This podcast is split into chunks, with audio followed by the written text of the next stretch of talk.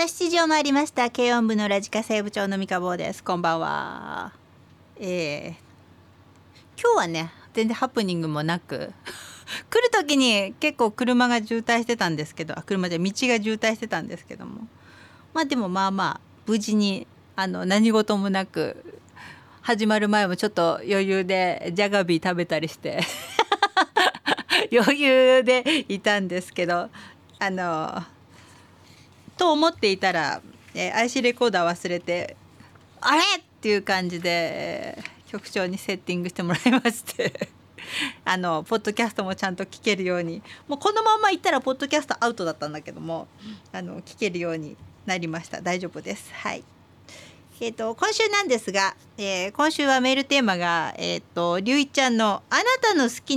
だったおもちゃということで、りゅういちゃんの、メールテーマをいただいてやりたいなと思っておりますが、メールの方は5時で締め切っております。そして、X 旧 Twitter のハッシュタグ K ラジ789です。放送中にポストしてみてください。それからその公式の方で、アカウントの方で業務連絡ラジオ始まるよのポストにコメントをいただけると、ポッドキャストの最後に今日参加してくれた部員さんということでおてんこしたいと思いますので、ぜひぜひそちらの方もご参加してください。いいねだけじゃなくて何か書いてください。そしたら聞いてたねっていうことで、無駄絡みをしたいなと思っておりますので、ぜひぜひご参加ください。さあ、今夜も2時間生放送スタートするんですけども、今日は部長セレクト何も情報を流していませんでしたが、今日の部長セレクトはなんとなくバンドなんとなく昔聴いてたバンドというか、私がよく聴いてたバンド、この辺からバンド好きが入ったなっていう感じでいこうかなと思っております。そうだよな、そんな感じでいこうかなと思っておりますので、ぜひぜひ、盛り上がるかな、盛り上がんないかもしれないお楽しみください。2時間お付き合いください。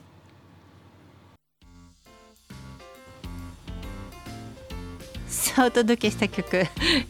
しきレディオステーションキャディラック、そしてベイビーアイメイクアモーションレイジーをお届けいたしました。レイジーのね、特集というかねをねやってやろうかと思ったんだけど、ちょっと怖すぎるかなとか思って、これは今日今週ずっと考えてたんだけども、ちょっと赤ずきんちゃんとかどんどんこうレイジーガンガンぶっこんできちゃったらドン引きされるかなと思って、そこはやめてこの辺で持ってきました。はい。いやーね、もう完全に自分の趣味のコーナーになってる感じがするんですけどね、しょうがないねしょうがないねこれはね。さあ、今日なんですが、あなたの好きだったおもちゃということで、いろいろ子供の頃のとか、今でもとかいろいろ、なかなか強烈なのもいただいておりますが、自分の話からいこうか。私がおもちゃが好きだったというか、ちっちゃい頃一人っ子だったので、うちのお父さんが結構破天荒なお父さんだったので、なんて言うんでしょうね、おもちゃこれが欲しいっていうと、うちのお父さんも楽しめるおもちゃを買ってきて、で夜中でも例えばさ、スライムが出た時にスライムっていうのが出たんだよとか言って言ったら、もうさおもちゃ屋さんをね夜中叩き起こしてじゃないけどあるところ探して、浅草とか車で行って、本当にねうちの父はね、そこのところはね娘が可愛かったんだかなんだか知らないんですけど、本当におもちゃに関してはね一生懸命買いに行ってくれて、で遊ぶのは自分なの。スライムをこう飲み屋さんに行って、飲み屋さんで飲んでる時に、飲み屋さんってあってさ、スナックとかさ、そういうところよ、飲んでる時にスライム鼻から垂らしてずっとこうやって黙ってて、あーってのお店の女の人があらあらあらって言えないじゃん。鼻が出てますよとは言えないじゃん。あらあらあらって困ってるの見て笑ってたというね。私が買ってもらったんだから自分が楽しむんで買ったんだか分かんないんですけども、あとはねなんだっけ、ちっちゃい頃だよ本当に。うちによくあったのがクリスマスプレゼントっつって買ってくれたおもちゃが競馬のさ一直線だけ、短距離一直線だけのこうカタカタカタカタカタカタカタって馬が走ってパコって落ちるゲームで、なんだっけな、ホームダービーとかなんかそんな感じのやつでそれを買ってくれて、それで競馬の馬の名前を覚えたっていうか、なんだっけな、スピードシンボリとか、そこの馬の名前が6頭とか、当時6頭かな、なんかこう書いてあって、背中にほら番号振ってあって書いてあって、スピードシンボリとか、あとは新山、なんだっけ、時の実るとか、もうすっごい古い馬よ。あとはなんだっけ、タケホープとか、そういうの名前が書いてあって、だからなんか全然そんな昔のこと知ってるわけない馬の名前を知ってるのはその馬のゲームで、まあぶっちゃけ今だから、まあ、今許されるかどうか分かんないけど問題になるんだろうけど、お正月とかみんなで集まった時にうちのお父さん、まあ、死んじゃってるからいいか、みんなでお金かけててそのゲームだからクリスマスにもらって正月にみんなで集まって、そこにみんなでお金貼って、私全く触らないで、なんかお金もついてたの、コインのさ、こんなプラスチックのコインみたいなとか紙みたいなさ、ほら人生ゲームとかにありそうなやつが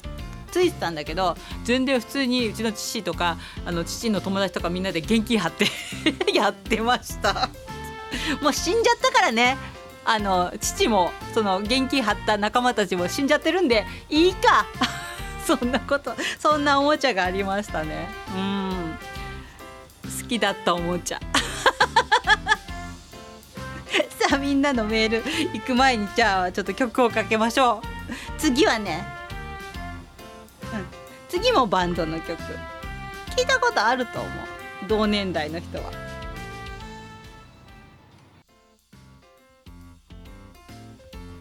さあお届けした曲、モダンボーイ競争曲ザ・グッバイ、それからバージンブルー、サリー。このバージンブルーはリクエスト、闘牛士のマンボ。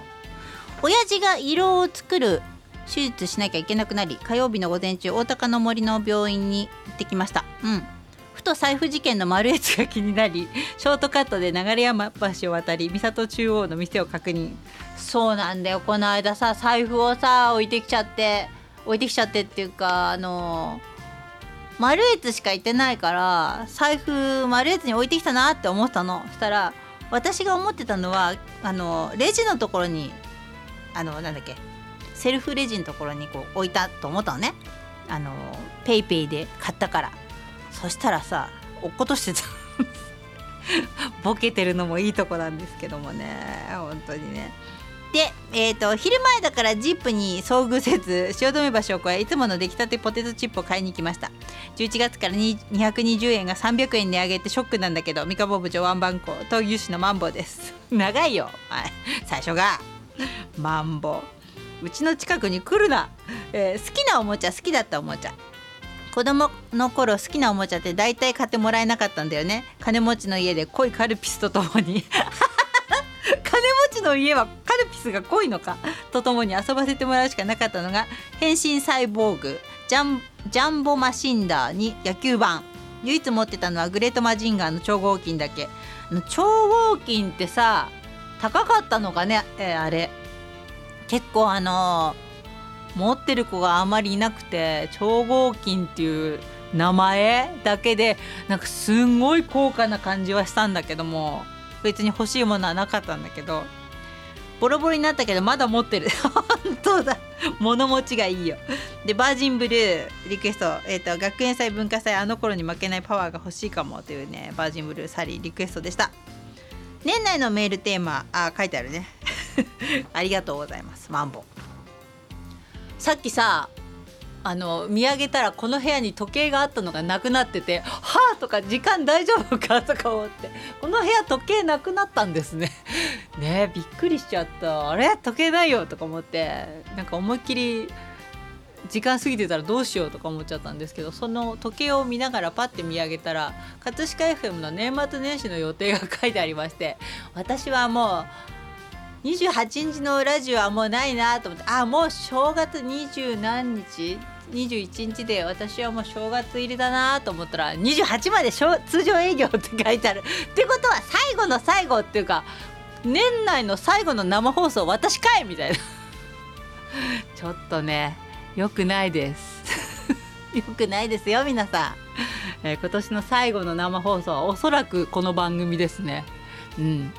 良くないね休ませてくれということで、マンボウのリクエストと、びっくりしちゃった12月28日までの仕事のお話でした。さあメールも行ってみよう。ラジオネームポンポンむちゃん、おもちゃあまり思いつかず幼稚園の頃から絵本が好きでした。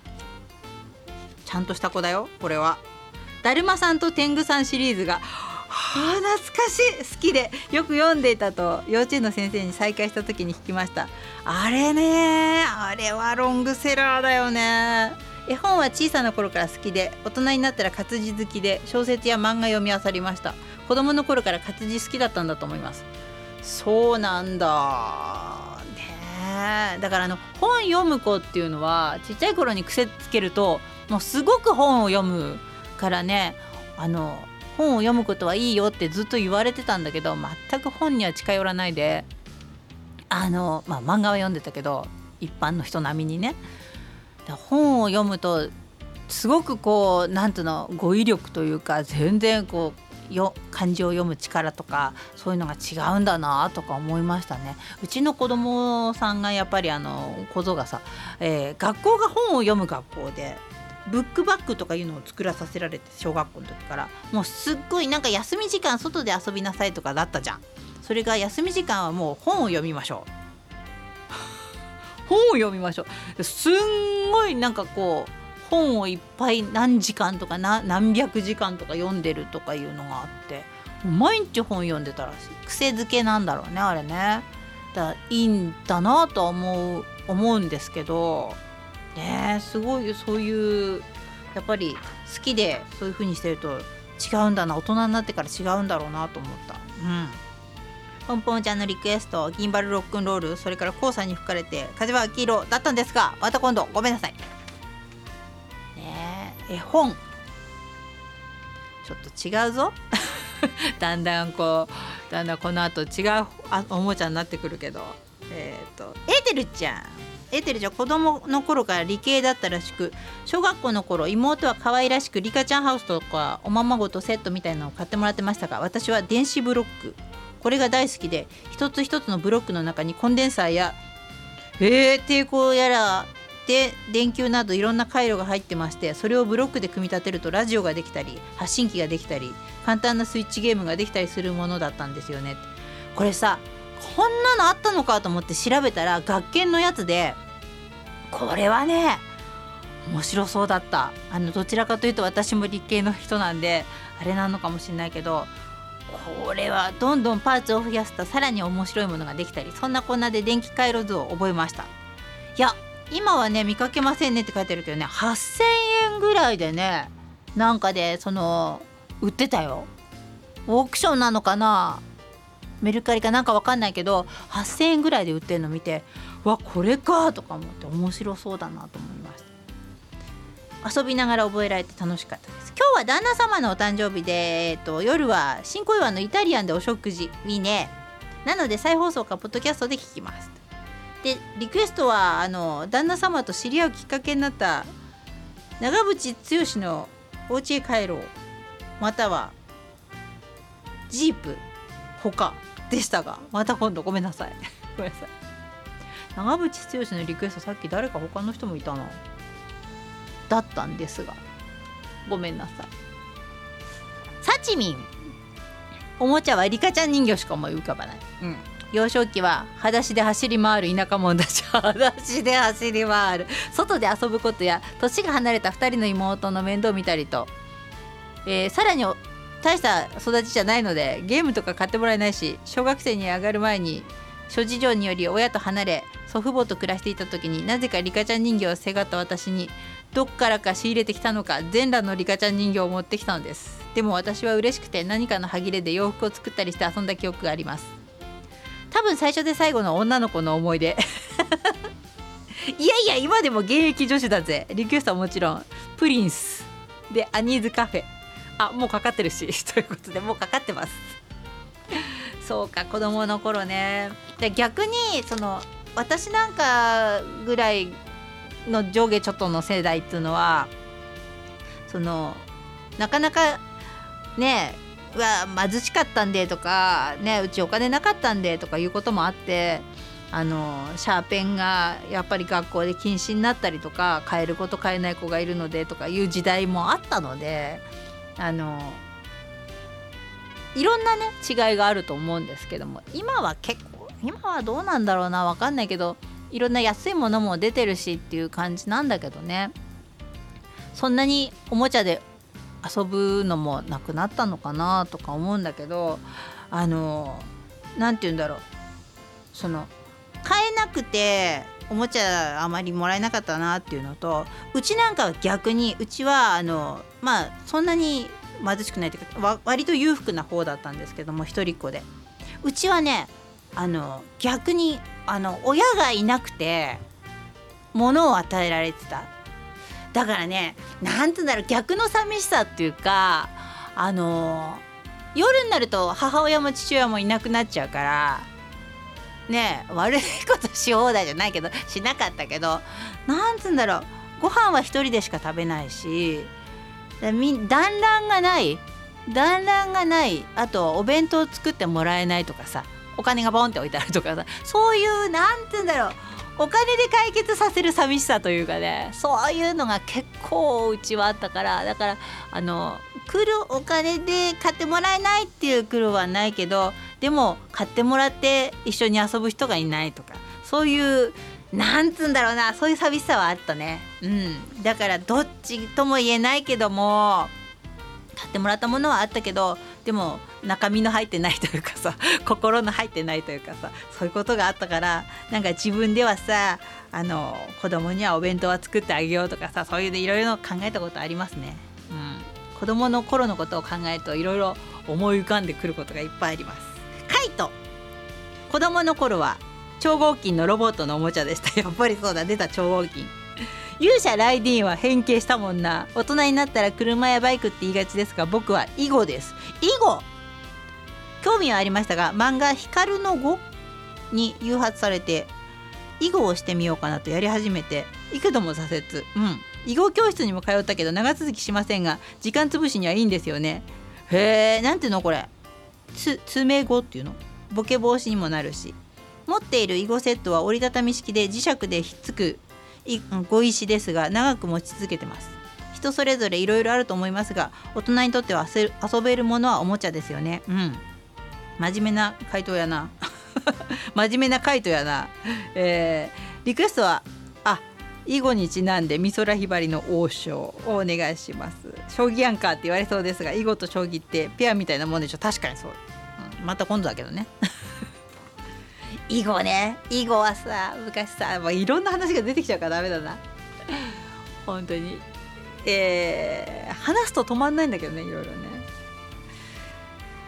じゃあここで一旦 CM を挟まないといけない。一旦 CM です。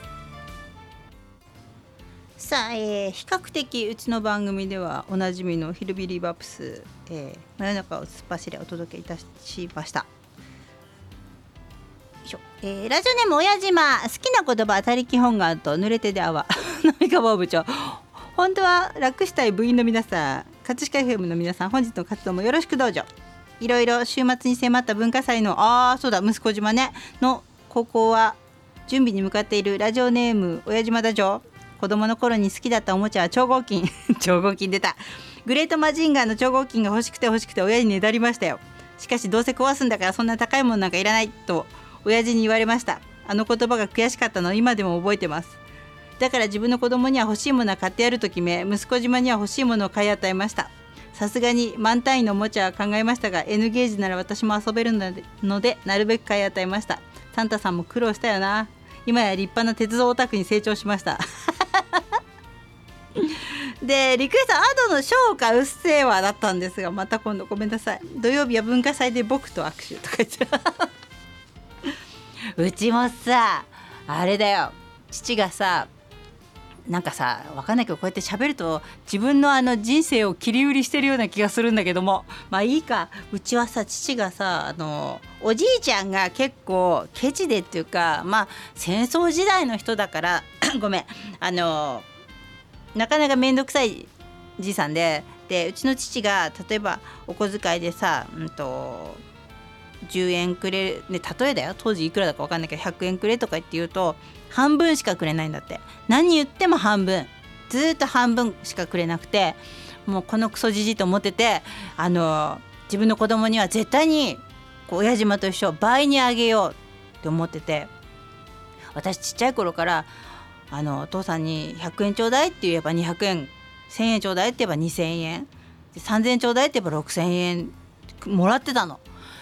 そういう風にもらっててこの内容も聞いててそういう風にもらってるとなんか悪くなってきちゃって逆に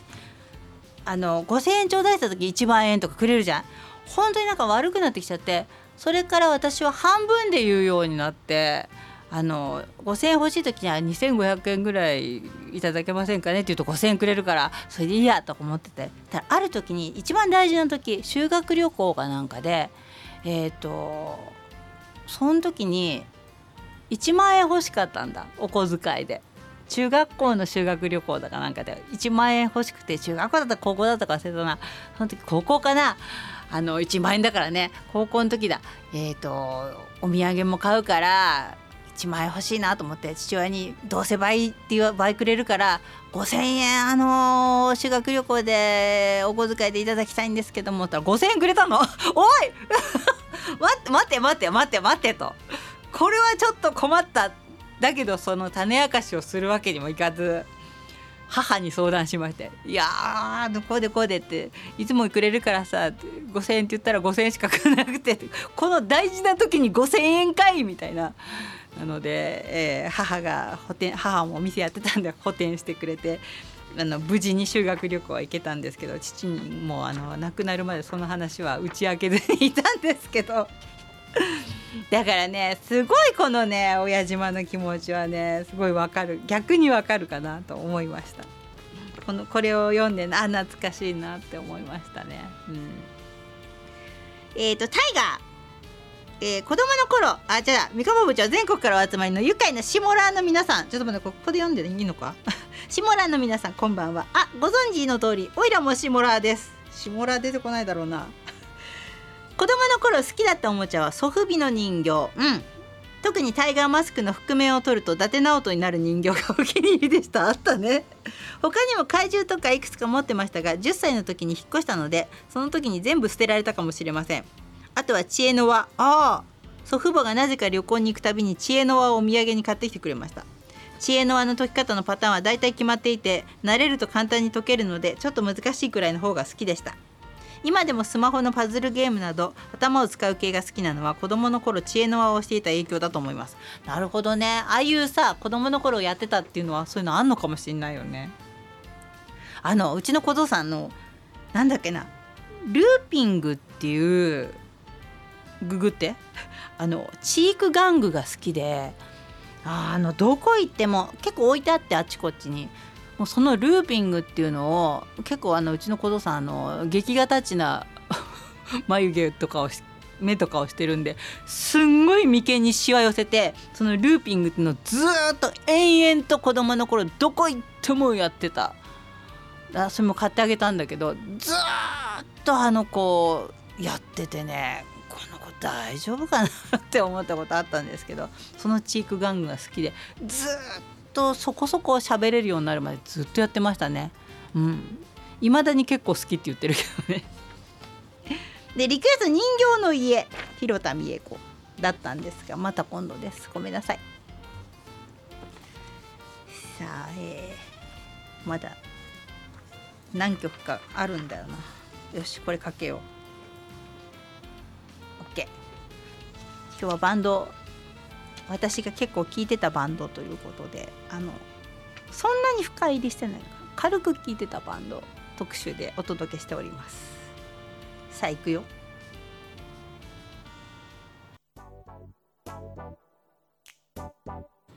さあお届けした曲、ハウンドドッグ FEN を聴きながらでした。 FEN はよく聴いてました。今なんだっけ AFN なのかな、結構車でかけてます。はい、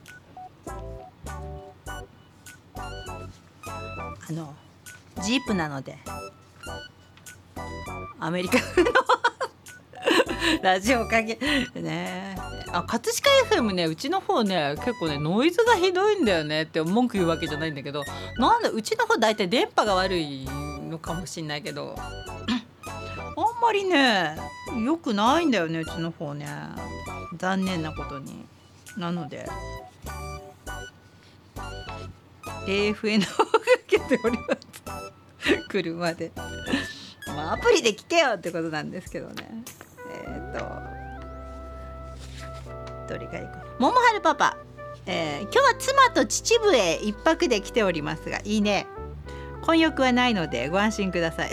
ご安心くださいってどういうことミューズパークはイチョウが紅葉して銀杏が落ちていたので拾ってきました。今日のテーマ、子供の頃よく遊んだおもちゃはミニレーシングカー、8の字のコースを組み、車をレールにセットしてグリップ型のスロットルでスピードを調節して走らせるもの、ねだりにねだって買ってもらったものをよく遊びました。パフィーのさっきとのおかみリクエストだったんですが、また今度ごめんなさい。へえ、秩父いいね。秩父もずっと行ってませんね。秩父は親戚があるので、父方のおばあちゃんの兄弟が住んでる長瀞なんですけども、住んでるので、まあもうねうちのお父さんだからいとことかがいたので、夏とかは秩父夜祭りとか毎年行ってたんですけど、お父さんも亡くなっちゃったし、そのいとこのおじさんも亡くなっちゃったんで、比較的疎遠になってしまって、もうあんまり行かなくなっちゃうのかなっていう感じなんですよね。でも秩父は懐かしいなってのありますね。それからこれはロビタ、部長、全国のエロい部員の皆さんこんばんは。好きだったおもちゃはエロい部員の皆さんはなってるよ、みんな大丈夫好きだったおもちゃは UFO キャッチャーで撮った戦車の小さいラジコン、割と本格的なもので、机の上に障害物を置いて乗り越える遊びをしてました。そんなに UFO キャッチャーで撮ったやつがそんなにこうしっかりしてるんだ。今一番のお気に入りのおもちゃは伝説の男同僚王子です最近あまりネタを提供してくれませんがそうか。リクエストは先月26日が命日だった桑名正博、月の明かりだったんですが、また今度ごめんなさい。先月26日って先週じゃん。あ、そうなんだ、知らなかったそっか。さあそれからちょっと待って、これビビビの太郎、今日のメールテーマ、あなたが好きだったおもちゃ。男の子の友達と遊ぶ玩具は子供の頃は野球盤だね。当時巨人の星が人気だったので、消える魔球の野球盤ねだって買ってもらって友達と遊びました。消える魔球は野球盤の下に球が通る溝があってそうそこに通すので消える魔球になったの。仕掛け分かったらふーんでしたいとこが持ってて、うちもいとこが男兄弟2人のいとこが持ってて消える魔球やってたよ当時はバーチャルなものはなかったので、リアルに工夫した玩具ばかりで面白かったです。自分でも作りました。割り箸と輪ゴムで作る輪ゴム鉄砲、あったね。よく作って遊んでました。女の子の友達がいるときは人生ゲームでした。破産すると悲しいんですよね。人生の縮図でした人生ゲームと UNO は子供たちが小さい頃家族でよく遊びました。で、まあリクエストいろいろユーミンの曲とかあったんですが、また今度ごめんなさい。いやー、ほんと人生ゲームはね、人生ゲームっていうネーミングがすごいなって思うよね。子供ができたお祝いにいくらとかさ、破産して家を取られてなんだとかさ、あれはいろいろリアルだよね。人生の縮図ってのはちょっとわかる気がする。さあ、今日は部長セレクトバンドの曲ということでいろいろ軽くお届けしましたが、そんなにコアに入らなかったけども、まあレイジは聞いてたな、うん、グッバイも聞いてた聞いてたな、結構聞いてたね結構聞いてた曲、バンドの曲を持ってきました。最後は、前半のエンディングの最後、エンディングの最後ってなんだ、これはもう誰でも知ってると思う、うん、みんなが知ってるチェッカーズで前半のエンディングにしたいと思います。さあ8時は待っておりますこれずっとかけとくわけにもいかないかなってちょっと思ってて、はい、リクエストはりゅういちゃんです、はい、今日のメールテーマのりゅういちゃんです。ケイラジバはバルコじゃないよ、りゅういちゃんだよ。好きだったおもちゃはアニメ勇者ライディーンのジャンボマシンダーですでライディーンね、今では大人でもガンダムを持っていても誰も違和感を感じないと思いますが、まだ当時は中学3年生に幼稚園児が遊ぶようなおもちゃなかなか買えませんでした。七五三で撮影に来た子どもたちが喜ぶからと無理くりなこじつけをつけて買ってもらいました今考えると父もライディーンが好きだったのかもしれません。当時3000円ほどでした。今デッドストックになっていて中古で3万円すんだ。へー、新品同様の箱入りは10万以上で取引されているようですということで、へーとここまで書いたところで前田から LINE が来ました。うん、ライディーン出そうと思っているよと返信したらダメ出しされちゃいました私には右手と左手の2人がいますのでおもちゃは使ってないんですよね。彼女のおもちゃを借りて使ったことはあるんですが、何を言ってんだよ。そういうグッズって今はほとんどネット通販で購入されていると思いますが、熊本には道消防というアダルトビデオ専門のショップがあり、そこではアダルトトイを手に取って確認できます。三河部長が来遊の際はご案内しますね。しなくていいよ本当にりゅうちゃんのリクエストのライディーンをお届けいたしました。いやー本当にねダメ出し食らってるというね、これはウケるな、これはこれでウケるね。さあどんどん行きたいと思います。首都高.com、あなたの好きだったおもちゃ。私の好きだったおもちゃは消しゴムのスーパーカーと駄菓子屋にあるコインのおもちゃゲーム。おー、学校から帰宅したらカバン放り投げて宿題もせずに逃走して駄菓子屋に行き、帰宅するとよく母ちゃんに怒られたもんです。10円投入して数字を決めて押して、その数字にランプが止まると当たりでワクワクドキドキしたものです。消しゴムのスーパーカーはタイヤのところにボンドを塗ってシャープペンの押すところでボクシーねガチャってしてレースしてました。ちなみにタイヤにボンドを塗ると滑りやすくなるのでシューッと速くなるというせこい技を使ってました。あれさ、なんだっけ、画びを貼ってたやついたよミスブランニューでリクエストだったんですが、また今度です、ごめんなさい。それから冬姫先生、クッキングトイが好き。あ、子供の頃は買ってもらえなくて友達の綿菓子を作るものとかちっちゃなホットケーキが焼けるキッチンセットとかとても羨ましかったです。ママキッチンとかママクックとかなんかそんなんだよね。大人になって重宝したのは生キャラメルを作るもの。仕事仲間のおやつにも評判が良かったです。冬姫先生ありがとうございます。さ、なんかいろいろこう小僧さんがちょっと大きくなってくるにつれてそういうものが出て、クッキングトイ、チョコレートを温めてなんか作るとかさ、今あんのかな。今まあ見ないからね、誰かに買うこともないから見ないからあれなんだけど、よくこう何かを作るものっていうのうちにもあるな。あれもういらないな、捨てよなんかお寿司を作るやつとかさ、そういう海苔をこう上手に巻けるなんとかとかさ、あるね、捨てちゃおうデッドストックだったら後でねいいことがあるかもしれないけど、なんちゃって警備、早速テーマ。私は人生ゲームが大好きでした。人生の縮図だルーレットを回して進んだり交代したり一喜一憂のゲームが大好きでした。私の自宅は貧乏でボードゲームはなかったので親戚の自宅に行ったら必ずやってました。懐かしいです。冬のオペラグラスリクエストだったね。また今度です。ごめんなさい。いやでも人生ゲームはね、兄弟がいっぱいいる子とかはいとことかいっぱいいる子はいいけど、私兄弟がいないじゃん。だからさ、人生ゲームとかってやるチャンスがさ、お正月にいとこのところに行った時とかさ、おじいちゃんとおばあちゃんがいて、その母さんの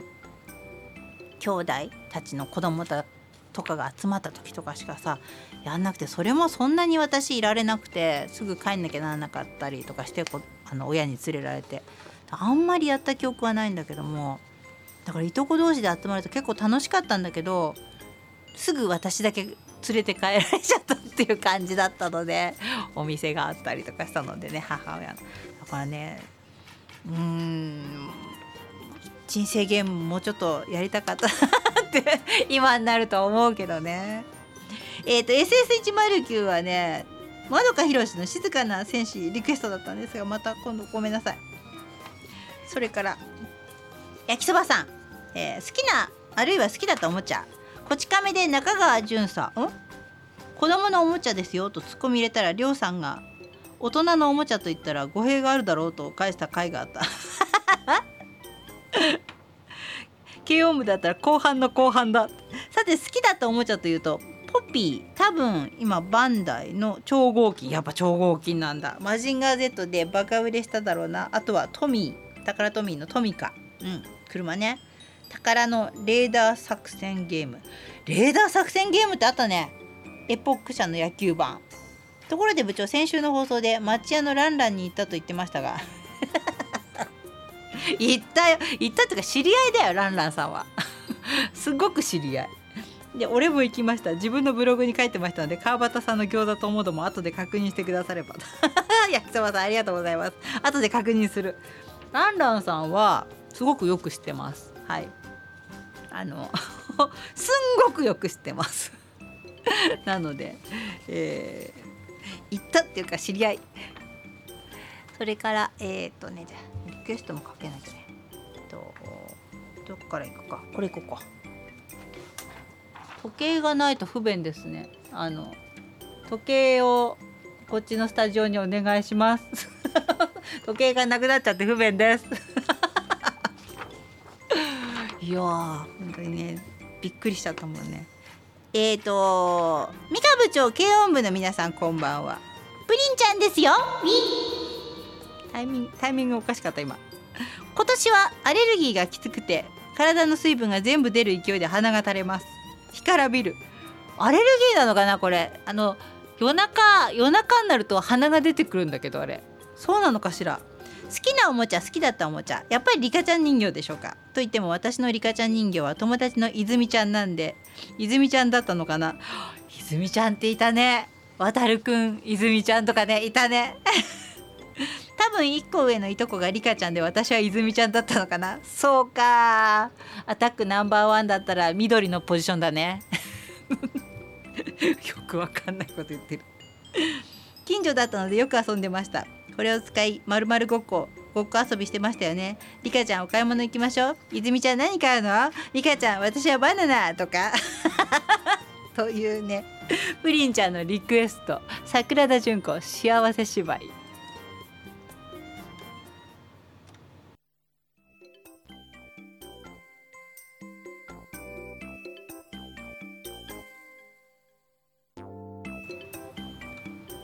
さあ、桜田淳子幸せ芝居をお届けいたしました。懐かしいです、ハロー86番、来週月曜日からは和歌山へお勉強な立山の高子よ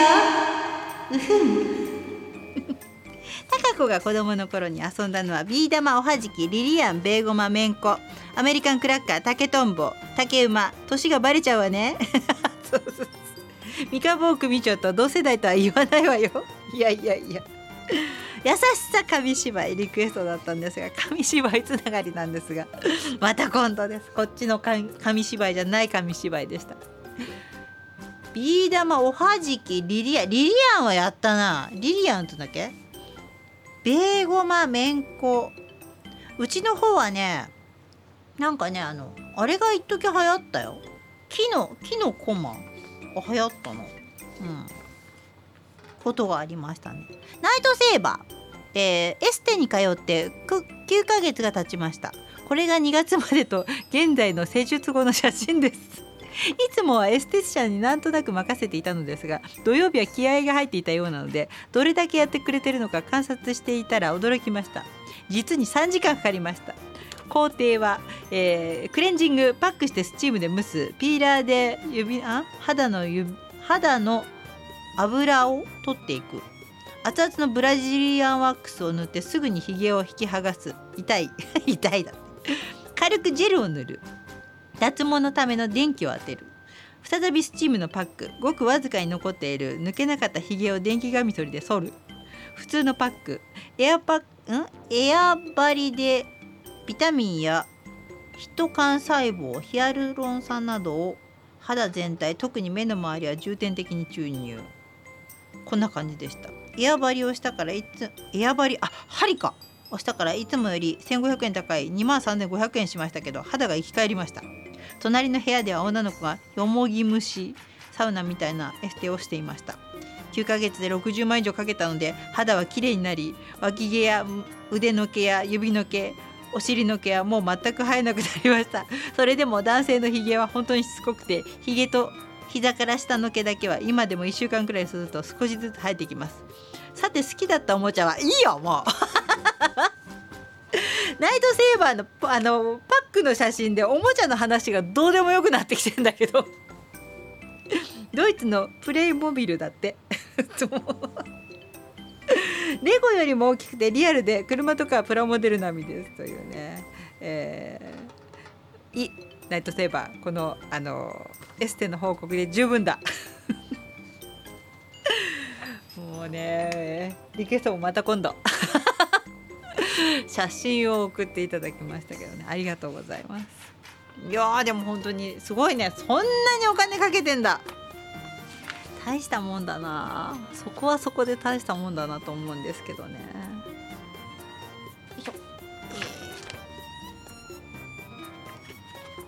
じゃあこれをいこうか。部長、皆さんグビグビ姉さんだよ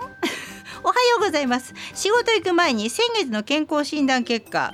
腎臓とか尿タンパク、呼吸器科ランク D ダメじゃないかよ、要検査でした。グビグビも控えめにしようかな。てかタバコよね、もうやめらんないけど。さて、好きなおもちゃは、大人のおもちゃは持ってないし、グリコキャラメルについてたおまけ、ああ昔は集めていたな。今はまだある？どうなんだろう、駄菓子屋さんにはないか。小さい時笑い袋はやって買ってもらったんです笑い袋はあれはダメだね。あれはなんで笑い声につられて笑っちゃうんだろうね。笑い声の面白い人ってさ、いるじゃん、つられるよね。あれはねちょっとダメだわ。部長がアップしていたのも最後笑っちゃうあれねあとお祭りでよくある針金、丸い蛇腹、あーみたいなブヨンブヨンくねくね動くやつ好きだった。名前なんだっけで、リクエストプリプリの曲とか中村あゆみとかいろいろあったんですが、はいはいまた今度って書いて、また今度です。そしてテーマを考える、これねいいね。グビグビ姉さんのテーマを考える、外飲みで飲んだ後の締め、もう来月は忘年会シーズンだねって言ってるので、飲んだ後の締め、グビグビ姉さん行ってみたいと思います。ステッカーです来週は、グビグビ姉さんのテーマ、飲んだ後の締め。なぜかというと、今度葛飾姉妹の打ち合わせという名の飲み会があるんですよなので、近々打ち合わせという名の飲み会があるので、ちょうどいいかなということで、グビグビ姉さん来週はテーマよろしくお願いします。飲んだ後の締め、ステッカーです、はい、さあじゃあここで、リクエストもかけなきゃいけないので、よいしょ。カレーパンちゃん、三河部長、11月に入っても暑くて半裸のシモラーの部員の皆さん、半裸のシモラー部員の皆さん、こんばんは。子供の頃好きだったおもちゃ、引っ張って玉を落とすゲーム。あれだ、なんかギュッて引っ張ってこっちとこっちで落ちてとかやつ。あ、わかるわかる。そして思い出に残ってるのは手のひらサイズのプラスチック型の動物、馬、牛、象、サイ、キリンなどたくさんを、赤くて四角のプラスチックの箱があり、そこにその動物を入れて、四つ角がゴムで手を入れるところがあって、手の感触でわかった、何の動物か当てるおもちゃ。あった、割と動物が成功にできてました。今ネットで探しても全然見つかりません。持ってる友達もいませんでした。どなたか知りませんか？知ってるよ、これ。手入れるところが黄色いゴムのやつになってんだよね、4か所から。これはうちにあった気がする。私たちが大きくなった時に母親が田舎の小さないとこたちに送ったので、もうありません。あったよ、多分あれはうちにあった。私はそれをやったもん。いろんなね、動物手で触って、よくあるさ、テレビとかであるさ、中にさ、なんかほらザリガニとかが入ってて何を当てるみたいな感じのやつ。そう、あった。なんて名前なんだろうね、あれね、おもちゃの名前。そこまではわかんない、ググって誰か探して。恋のインディアン人形、リンリンランランリクエスト。これは何歳の時の曲だったんだろう。すごいなんか子供だった気はするんだけど。燕市のカメリン、あなたの好きだったおもちゃ。小学生の頃は学習と科学という学校で買っていた本で、その本の付録についてくるおもちゃみたいなのが好きでした。今はスマホがおもちゃみたいになってます。いろいろなゲームもできたり、写真を加工したりして楽しんでます。冬が始まるよ、リクエストだったんですが、また今度ごめんなさい。そうか、これは誰だ？夜の運行管理。今日は渋谷で5時じゃなくて7時から推しのライブなので不参加なので、また今度リクエストだけは、渋谷で5時。部長よろしく道場。俺も眉毛サロン行ってキレッキレにしてもらうかな。それうちの小僧の話だろ、眉毛サロン行ったの。なんで知ってんだ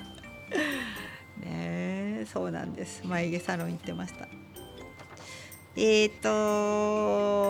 これは来年覆す、好きだったおもちゃ、ソフビ、ソフトなビニールのやつ。ビニモンじゃありませんよ。知ってたよそんなこと。ウルトラマンとか仮面ライダーとか、やっぱみんな持ってたんだね、あれね。近所に住んでた一つ年上の友達はオープニングからエンディングまできっちり30分1話分のストーリーを作ってソフビで遊んでました。怖っ、それも怖いな。私も参加させてもらってました。違う友達はタイガーマスクのソフビを対戦相手の分まで人揃いコンプリートで持っていて、リングまで持ってました。すごいね。今でもおもちゃ売り場でソフビを見かけるとついつい立ち止まって見入ってしまいます。へえ。帰ってきたウルトラマンリクエストだったんですが、また今度です。それすごくない？あれいくらぐらいしたんだろう。うちソフビはなかったんだけど、いとこは持ってたけど、男の子だから。あれ男の子が持つ人形だったよね。昔さ、大体男の子が人形を持つっていうのが、今考えるとって思うんだけど、ソフビってそうだよね。怪獣のとかさ、ウルトラマンの怪獣のいろんな種類のあれは。でも分かんないけど売ったところは儲かっただろう。まあいいや。こういうコンプリートがいるからね。いくらぐらいしたんだろう当時、想像がつかないけども。野田のゴ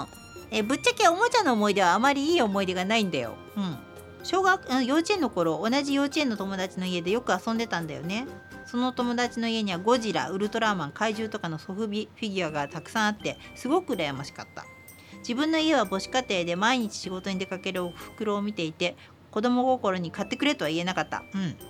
小学生になり、隣のお兄ちゃんの大きな家でコンピューター作戦ゲーム、おもちゃのバッティングマシンをやるのが好きだった。中学生になり、サイクリング車を買うためおじの工場でバイトして、ギリギリなんとかサイクリング車を買って、みんなで筑波山とかへ行った。そんな感じです。あ、おもちゃは興味ないっすねそんなこと聞いてないよ野田のゴン、おもちゃっていう清志郎さんの曲リクエストだったんですが、また今度ごめんなさい。いやでも、いろんなさ子供がいて、その当時やっぱりさ裕福じゃないとか裕福だとかさ、家にこういうコンプリートしてる子供がいたりとかしたんだけど、なんて言うんだろう、子供の頃うちもほら買い与えられてた家だから、うち結構町ができるほどリカちゃん人形の押し入れおもちゃで、そんな友達を寄せてた感じ、大きくなってくると。で近所の子が遊びに来てて、でリカちゃん人形のお家とかで、私もさほら友達が遊びに来てくれるからさ、気使ってなんていうの、リカちゃんを貸すわけよ。でハウスも一番新しいやつを貸すので、自分では遊べないで古いやつとか結構しょぼいので遊んでて、だけど友達がせっかく来てくれたんだからとか思ってなんか妙なサービス精神でいつもこうやって貸してたりとかしてたね、そういうことがあったなと思って、逆にほら羨ましいとかじゃなくて気使って変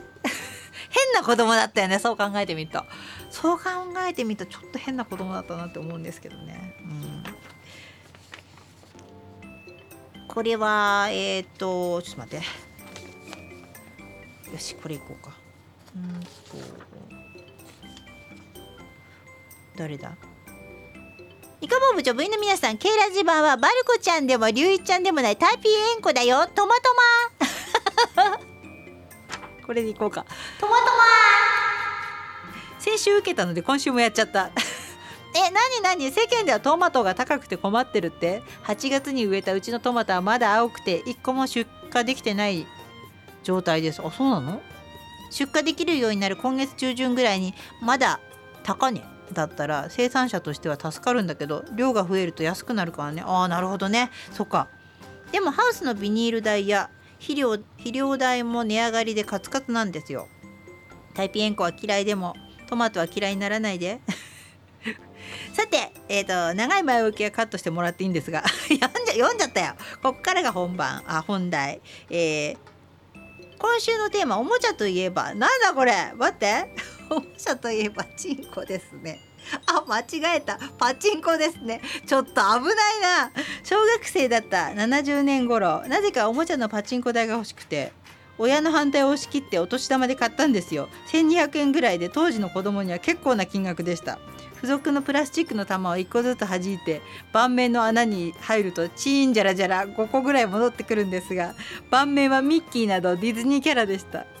遊んでるうちに力加減が分かって、簡単に穴に入るのがつまんなくなって遊ばなくなったんだけど、もっと難しくて自分で改造できたらいいのにと思ったな。どんな子供だよ夢の世界なのにディズニーのパチンコ台ってレアだったのかな、ありなのかね、今だったらどうなんだろう。最近になって検索したら、おもちゃとしては結構販売されてたみたいです。開けチューリップリクエストだったんですが、カンペちゃんのまた今度で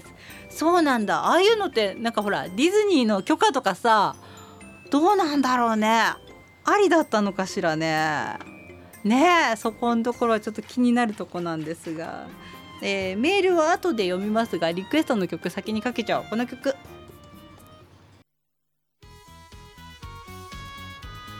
さあ CM の前にかけた太田ひろみドールでしたけども、ヌルネバのリクエストでした、おもちゃと違うけど動くプラモが好きで、タミヤの35分の1のリモコン戦車にハマってました、小5から中3ぐらい、当時1300円だったかな。立石に商売うまいプラモ屋があって、毎年正月明けの1月後半に戦車大会っていうのやるんです。まっすぐ走るのとスラロームの2部門でタイムトライアル。へー、僕はリモコンでスラローム部門、お年玉で1つ買ってひたすら練習。大会前にどこかしら壊れるから、大会用にまた同じの買って作って、少し当たりつけて油さして新品黒電池買って大会に挑みます。商売うまいねタイガーワンやパンサーなどドイツ戦車が好きでした。まさにガルパン。小6からは毎年3位以内入賞して、景品店の売れ残りプラももらってました。まあ参加者も少なかったので、ラジコンは全く無理な金額だったし、タミヤの動く工作シリーズみたいなのもよく作ったな。へー、そっか。これはでもね、まあ男の子はこんな感じだろうね。リクエストドールありがとうございました。それから熊本のかーこさん、私が子供の頃によく遊んだのは卵ツイスト、わかる方もいらっしゃると思いますが、卵麺っていうインスタントラーメンあったねの検証で当たったんです。なんだフラフープだっけ。家の中でも外でも構わず、コッコッコッコッコ結構私はハウスの卵麺と歌いながら輪っかを足につけ、紐の先に卵が、あー、わかったわかったわかった、あれね、くるくる回してました。もちろん家の中では怒られてましたけど、今でも似たようなおもちゃを見つけるとついついやっちゃいます。足ね、シールちょうだいしてるこれはダメだよシール決定にしないといけないこう足でほら輪っかでこうなんかついてるやつを、これあったね、こういうのね、懐かしいねそれからこれは田中ちゃん、小さい頃からおもちゃにはいろいろハマってましたが、中学1年くらいにコカ・コーラのスーパーヨーヨーが流行ってハマりました。本体に輪っかが引っ掛けてあるだけの構造で、うまく回すと下で回りながら停止し、いろんな技ができるようになってました。犬の散歩、ブランコなど次々と技を習得し、友達の間でも一目置かれる存在でした。へー。当時コカ・コーラのテレビ CM にもヨーヨーが登場し、街ではヨーヨー大会が。そうだったよ、僕は並みいる小学生に混じって大会に参加し、技を披露し、ダントツの成績で優勝しました。ベソを書く小学生を尻目に商品を独占し周りの品種を買ったもんです。そうか、当時ゲットした商品は参加賞のミニコカ・コーラのキーホルダー、特別仕様のコカ・コーラのロゴ入りトレーナー、コカ・コーラの自販機型の FM ラジオ、これすごいね、特別仕様のチャンピオンヨーヨー、今持ってれば結構プレミアがついたのではないかと思います。出れば優勝するものですから、3度目の大会からは出禁になってしまいました当時から熱しやすく冷めやすい性格で、しばらくすると飽きてヨーヨーには触りもしなくなりました。へえ、今でも犬の散歩ぐらいはできる。そうか、なんかね、今夢中になってるのは AI でいろいろ CG で作ってくれてるけども、綺麗な模様の画像は実は QR コードで読み取ってもらえれば葛飾 FM が聴けるようになってます。お礼はステッカーで OK ですそんなことじゃお礼はしないよで、だよね、リクエストだったんですが、また今度です。へえ、そうなんだ。それからだんだんなんかコアなのが出てきてるんですが、玄太木枯らしに抱かれて、また今度。なんだ、おもちゃって玩具メーカーが多かった葛飾にぴったりすぎるテーマ、で昔どころか今も集めすぎて熊本の実家のスペースを圧迫しているおもちゃ、マッチボックスサイズとか5インチサイズといわれるミニカー。へえ。立石に本社があるトミーのトミカが好みで、高卒の一時期は給料結構つぎ込んでました。某中古品店のジャンクコーナーで掘り出し物、特に日本製時代のトミカを見つけるのが好きだったので、あることをきっかけに大人のトミカブームが来てしまい、転売屋がのさばるようになってすっかり冷めてしまいました。今は同等のサイズでも老舗のマッチボックスとかホットウィール、食玩でおなじみのマジョレットが収集の中止になっています。知らないな、よくわかんない。しかしこのサイズのチェロキーのミニカー見たことないな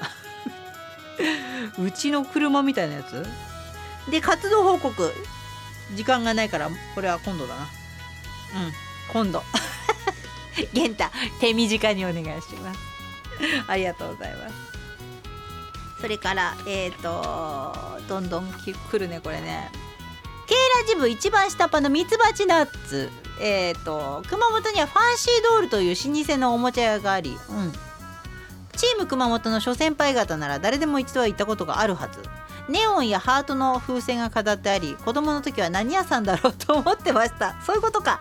私も約30年前、同僚の結婚祝いのプレゼントを友達と探しに行ったことがあります。そのおもちゃ屋さんで買おうなんて若い頃の悪いノリですよね。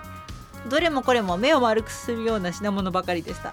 店内でワイワイ盛り上がり、品定めをした結果、熊本の伝統工芸品肥後髄器を購入。使い方を検索してみたら、江戸時代から使われていた将軍御用達と書いてありました。これを使って新婚生活を楽しんでくださいねって渡した若かりし記憶です。あの子は使ってくれたかな。感想聞きたかったな。なんだそれ。後半の後半だよ。ミツバチだってそっちに足を突っ込んだか。ちょっと待って、ちょっと待ってよ、これは誰。ちょっと待って、こっち行こうね。ラジオネームバルコン。三河坊やぶ皆さん、ケイラジバーはうふうバルコだがね。メールテーマ、好きだったおもちゃということで、人形のリカちゃんが欲しかったのに母にプレゼントされたのは、そのお友達のアンナちゃんという人形でした。いた、あ、泉ちゃんとアンナちゃん。アンナちゃんについて話しても誰も覚えてなくて、ずっと気になってました。でも今検索したらちゃんと82年に出てたと情報が出てきました。長年の疑問をひょんなことで解決してくれて、どうもありがとう三河坊やぶん。心を動かしたと思うので、スペインの住所を書いておきます。で、カイバンドのアンナリクエストだったんですが、また今度でメールテーマ、もう書いてくれました。ありがとうございます。そうか、スペインの住所ね。送ってみようじゃないの、スペインにステッカーやってみようじゃないの。いつ届くかな。いつ、来年になるかもしんないけど、届くのいつかわかんないけど、バルコにステッカー送ってみます。住所まで書いてくれたんで、その心意気を飲んで送ってみよう。赤羽モンキー、名前は分かりませんが、コイル状になっていて、さっきのやつだ。直径7センチくらいで、コイルの長さが閉じているとき10センチくらいあり、階段をバネだけで下に下っていくおもちゃ。部長ご存知でしょうか。それでよく遊んでました。これ名前書いてあるよ。あとアメリカンクラッカーも流行ってました。玉が2つついていて、玉金袋。こんなところでぶっこんでくるなみたいに見えてしまいました。たまに指挟んでいてと言っていた頃が懐かしいです。もうね、ちょっと待って、玉金の歌とかリクエストやめて。スリンキーって名前みたいで、このバネのビヨンビヨン、これ書いてあるよ。スリンキーなのかな、トムボーイっていうのかな、どっちなんだろうみたいって書いてあった。画像を送ってくれたやつ、ありがとうございます。こんなところに危ないのをぶっこんでくんだ。それから部長おまんたれ部高通だで。ちょっと待って、危ないぞこれ。準備しとかなきゃ。好きだったおもちゃ、やっぱ野球盤だね。俺は思ってなかったんだけど、連れの家にみんなで集まって一日中やってた。テレビゲームよりも距離感が近くて、ああそうだね、ほんと楽しかったんだよね。で、部長のお待ちかねの大人のおもちゃだけど、正直ほとんど使ったことないんだよね。まあ男なら自分の口、指、そして一物で活かせなきゃ。部長はおもちゃの方がお好きだって何言ってんだよ。で、クイーンの I was born to love you リクエストだったんですが、リクエストはいいんだよね本当に。また今度です。なんということだ。ちょっとこれメールばっかりで曲かけらんないんじゃないのこれ。いくよ。ラジオネーム前田。あなたの好きだったおもちゃ、すぐに思い浮かんだのはエッチくんにもらったキトくん。待って、ちょっと待って。綺麗なピンク色でちょっぴりスケルトン、程よい硬さでスイッチを入れるとクイクイと首を振ることから、私がキトーくんと名付けました。ちょっとドキドキワクワクしてましたが、経験豊富な友達から、あまり使うと本物が物足りなくなるよとか、自分の穴がガバガバになるよと言われ、心配になって眺めるだけにしました。眺めるだけは嘘ですね、試しはしました。本当にカメつながりでカメとヤマピーの曲リクエストだったんですが、また今度です。危ない、ちょっとなんかわかんないけど8時半過ぎが増えてきてんだけど、ちょっと大丈夫皆さん、女子が増えてきてるよ。ノボ、昨夜は還暦祝いで久しぶりに記憶が飛びました。2軒目は全く覚えてない。ビッグインディアン、クマンコ、ちょっと待って笹パンダ、とびっこ、あ、大人のおもちゃだった。リクエスト、トンボ、よろしくお願いします。何やってんだよ商品名か、商品名はいい。三河部長部員の皆様、アナーキーな部員番号563のゴロさんですよ。ケイラジバは爽やかに私が小学生の頃、三鷹市に南浦とのという交差点近くに大人のおもちゃと書かれた看板があり、まだ小さかった弟は大変なおもちゃとそうか、大変なおもちゃさんだ。母が苦笑いしていたのです。その母に私、大人のおもちゃってどんなおもちゃって聞いたら、母うっと言葉に詰まり、ほら踊る骸骨とかうんちの置物とか、私ふーんとまたその時はそんなものかと納得していたんですが、それから数年経ち中学に入って妙に混ぜてるやつが不意に、おい大人のおもちゃって知ってるかと聞いてきて、うんこの置物とかと答えると大爆笑。そいつはそいつちげえよ、でんとか女の子がするとき使うんだよ。母に嘘つかれたと。まあその時は憤慨したのだけど、あの時はそう答えるしかなかったのでしょう。それよりも大人のおもちゃを大変なおもちゃと呼んだ、弟の先見の明に妙に感服したのでした。あ、好きなおもちゃは野球盤でした。遅いか2行だけですよ。コロさんありがとうございます。ちょっとリクエストかけらんないな。綾瀬のマグ、そして素敵な三河部長、そして素敵なバイブで肩こりを治す電動マッサージ、略して電マを部長や女子部員にプレゼントしようぜの手下の皆さん、こんばんは。あ、おいらも手下です。いらねえ今夜のテーマ、好きだったおもちゃなんですが、自分が子どもの頃はおもちゃはそれほど興味がありませんでした。あったとしたらゴジラやキングギドラなどの塩ビ、それよりかはめんこやベーゴマ、そしてお医者さんごっこで遊んでたな。ベーゴマにはロウを垂らして回転を重くしたりと手を加えて遊んでました。大人になってからの一番の思い出は家族と一緒にやったポンジャン。同じ絵柄や同じ色を揃えて遊ぶんですが、妻と娘たち2人と数年間はそれで遊んでました。最初の頃、娘たち2人はなかなか上がれずよく泣かしたな。それが楽しくて笑っていたんですが、勝ったらお小遣いあげるよと言ったら真剣な顔をしていつの間にか自分や妻よりも上手くなっていて、かなりのお小遣いを持っていかれました。その娘たちも今は岩手県と宮城県に嫁いでいたので、もう4人で遊ぶことは叶いません。まだ押し入れにしまってあるので、たまにそれを見かけると懐かしさがよみがえります。部長、手下の皆さん、今度一緒にポンジャンやりましょう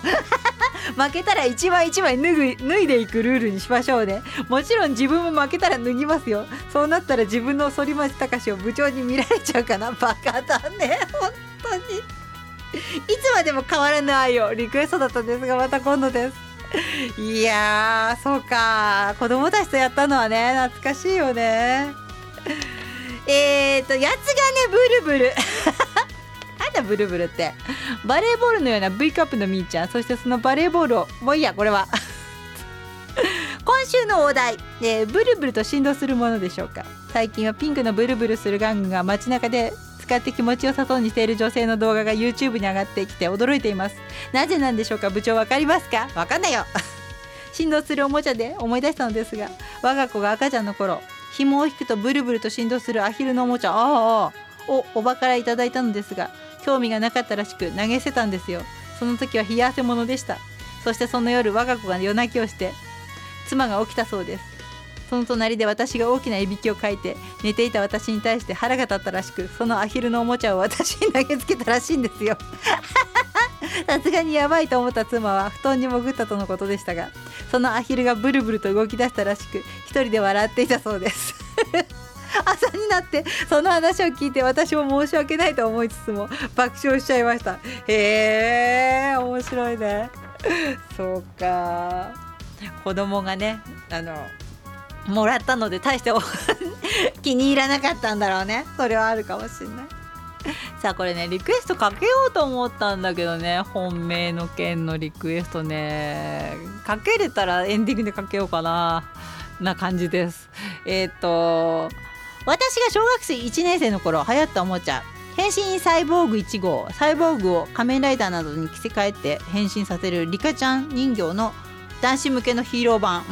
その悲しかった思い出を聞いてください。私はサイボーグが欲しくて1日20円のお小遣いを駄菓子屋さんで10円のお菓子しか買わなかったりして小さな貯金箱に貯金をして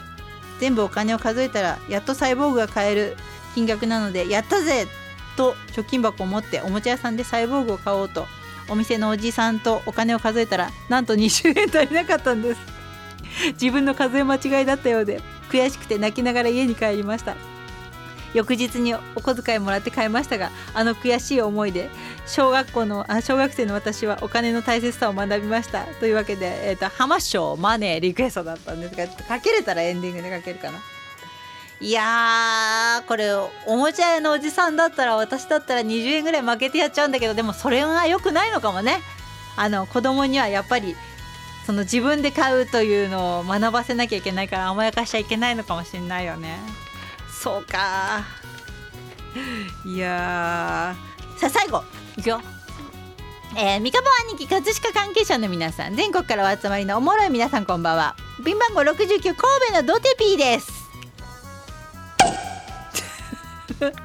多いぞこれ多くないかな。テーマは好きだったおもちゃですか。もうまたそんなトス出す皆さん恐ろしいアタックしてきますよちょっとされてるね。昔パパとママの店っていう大人のおもちゃの店あったんですよ。でもみかぼさんこんなん旦那さんと使いたいですか知らない。おもちゃといえばめちゃ思い出がありまして免許取り立ての時に車で大阪のテレクラに行きましてアポを取り天王寺で待ち合わせしたんです。なんと来た女の人がご主人様との何かのプレーの途中みたいでなんだコートの下が裸にロープで亀甲縛りされてて下着だけつけてるみたいなそんな方は遠隔式のおもちゃを装着してまして一緒に天王寺界隈を散歩してちょっとおもちゃのスイッチを入れてみたりそんなプレーは初めてやったんで周りは普通に歩いてる人らやのに僕はなんて変態なプレーをって考えたらめちゃ興奮して車に乗って当時あった天王寺のラブホに入ろうと思ったら警察に止められて職質され僕は初心者やのに初心者マークをつけてなくて違反切符を切られ僕が車の免許を取って初めて捕まったんが天王寺のラブホの前ですよめちゃ恥ずかしかったです。でリクエスト島津豊のホテルだったんですがまた今度ですそうかこれは痛い思いだよね。さあ今日も今週も、時間ないなリクエストかけらんないな今週もなかなかのメールをありがとうございました。ちょっと後半ヤバめなのがいっぱい出てきましたね。女子もそっち方面に走ってましたが大丈夫ですか皆さんさあ来週の、メールテーマなんですがグビグビ姉さんのメールテーマです、はい、飲んだ後の締めはということで、例えばラーメンとかねそばとかさなんかそういうのぜひぜひお待ちしております、また心を揺さぶる、リクエストなどメールなどありましたらステッカー差し上げたいと思うのでぜひぜひ皆さんも送ってきてください。さあ今週も2時間、楽しんでいただけたでしょうかね、あと1分もない30秒ぐらいなんですがなんとなくぐだぐだ喋りながら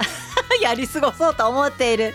部長でございますけれども、ちょっと寒くなってきましたのでそんなね日頃の挨拶とかなんかしちゃったりなんかして、寒くなってきましたが風邪などひかないように、皆さんお気をつけてまた来週まで木曜日の7時にお会いしましょう。それではまた来週、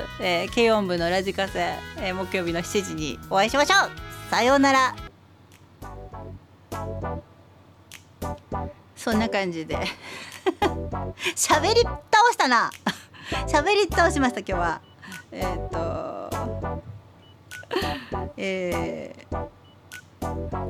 お天候の時間でございます。ポッドキャストの方でねちょっと待ってね準備してるからねどこだこれかなかなかよし OK お天候いきたいと思います。はい。これはリポストしてる人もいる。引用、待って、これ野田のゴン Now 集まれ野田のゴン、ありがとう。それからもう一人亀有の亀さんあ、日本シリーズやってんの知らなかった、ありがとうございます。それからなんちゃって警備員カレーパンちゃん、あ、この猿の人形、これ頭押すと、頭叩くとニーってやるやつ、これうちにあったよこれ